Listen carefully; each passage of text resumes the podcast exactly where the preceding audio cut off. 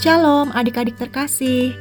Semoga adik-adik senantiasa sehat dan sukacita ya. Dan yang pasti tetap semangat untuk membaca dan merenungkan firman Tuhan setiap hari. Nah, renungan kita hari ini terambil dari Matius 28 ayat 16 sampai 20. Matius 28 ayat 16 sampai 20. Sebelum kita membaca, mari adik-adik kita berdoa terlebih dahulu. Tuhan Yesus, terima kasih untuk pemeliharaan Tuhan dalam hidup kami setiap hari. Saat ini kami datang untuk belajar akan kebenaran firman-Mu. Pimpinlah kami ya Tuhan, agar kami dapat memahami firman-Mu dan melakukannya dalam hidup kami sehari-hari. Dalam nama Tuhan Yesus kami berdoa. Amin. Mari adik-adik kita membaca bersama Matius 28 ayat 16 sampai 20. Dan kesebelas murid itu berangkat ke Galilea, ke bukit yang telah ditunjukkan Yesus kepada mereka. Ketika melihat dia, mereka menyembahnya. Tetapi beberapa orang ragu-ragu. Yesus mendekati mereka dan berkata, Kepadaku telah diberikan segala kuasa di sorga dan di bumi. Karena itu pergilah, jadikanlah semua bangsa muridku, dan baptislah mereka dalam nama Bapa dan Anak dan Roh Kudus. Dan ajarlah mereka melakukan segala sesuatu yang telah kuperintahkan kepadamu. Dan ketahuilah, aku menyertai kamu senantiasa sampai kepada akhir zaman.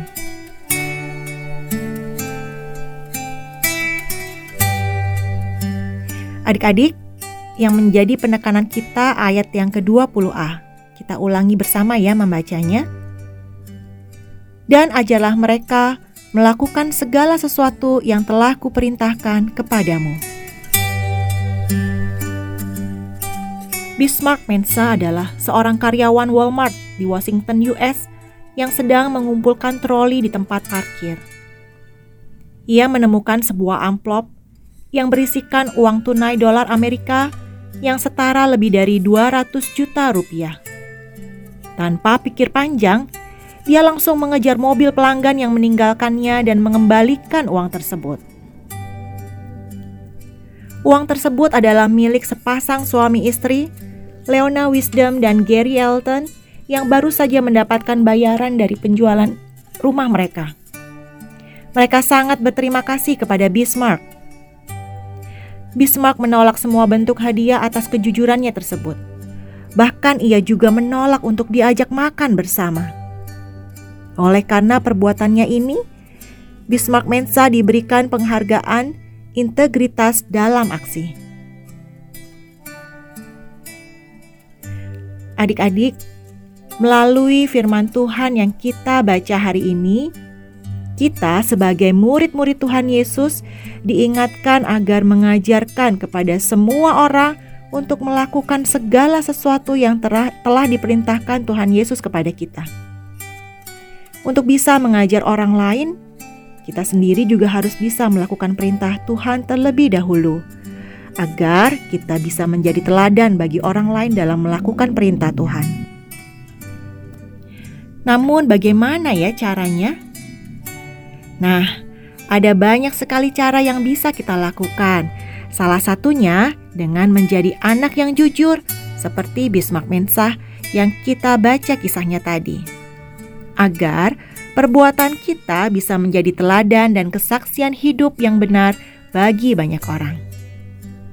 Apakah adik-adik mau berlaku jujur sebagai salah satu teladan bagi orang lain dalam menjalankan perintah Tuhan? Pasti ya. Mulai kapan adik-adik kita akan melakukannya? Betul sekali, kita harus melakukannya mulai dari sekarang. Nah, kalau begitu adik-adik, kita mengucapkan tekad kita bersama ya.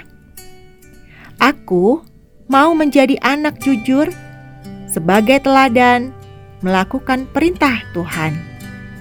Kita ulangi lagi ya adik-adik. Aku mau menjadi anak jujur sebagai teladan melakukan perintah Tuhan. Mari adik-adik kita berdoa. Bapa di surga, Tolong kami agar bisa mengajar orang lain melakukan perintah-Mu, tidak hanya dengan perkataan, namun juga dengan perbuatan kami. Mampukan kami menjadi anak yang jujur sebagai salah satu teladan dalam melakukan perintah Tuhan. Dalam nama Tuhan Yesus kami berdoa. Amin. Demikian renungan kita hari ini adik-adik. Sampai jumpa esok. Tuhan Yesus memberkati.